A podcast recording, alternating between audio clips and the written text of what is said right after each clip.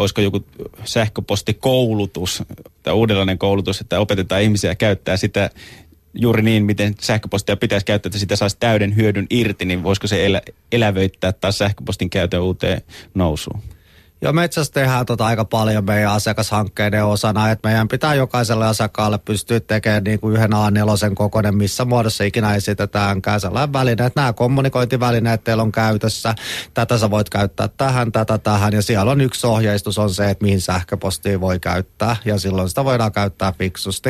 Että totta kai sanotaan, että esimerkiksi kokouskutsujen lähettäminen sähköpostilla on ihan niin kuin itsestäänselvyys tällä hetkellä, koska mikään muu väline ei toimi siinä niin hyvin, koska ne integroivat integroituu sitten kalentereihin ja muuta. Että toi on ihan ehdottomasti ohjeistuskysymys. Mutta siis ilmeisesti allekirjoitat, tai siis korostat, korostat sitä, että tärkeintä on siis päättää se selvästi ja huolellisesti etukäteen, että mitä palveluita missäkin tilanteessa käytetään. Ihan ehdottomasti. Ja toi on vaikka meillä on ollut omassa työssä Sulavalla aina ihan niin kuin ehdoton ohjeistus ihmisille. Me ollaan koko ajan viety sitä asiakkaille.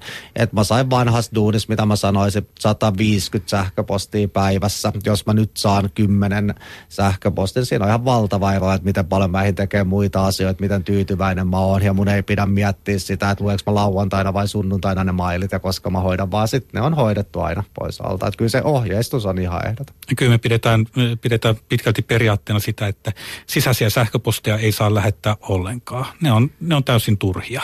Et, kun, ö, sähköposti on tarkoitettu ö, asiakkaiden ja yhteistyökumppaneiden kanssa kommunikointiin, mutta ei, ei, ei se ole oikea väline vaihtaa sisäisesti viestejä. Et siihen löytyy, löytyy sitten paljon parempia välineitä. Niin tähän liittyen tulikin yksi tämmöinen shoutbox-kommentti meille – meille tänne, että menestyvän yrityksen sisällä kommunikoidaan perusasiat suullisesti. Suullisesti on, on oikein hyvä tapa. Me, me, toki, me tehdään hirveän paljon e, etätöitä, että mikä on sitten suullista, suullista kommunikointia, että se voi olla, että, että se on joku Skypein kautta otettava yhteys, missä sitten siirrytään puheeseen, mutta, mutta reaaliaikaisesti kumminkin.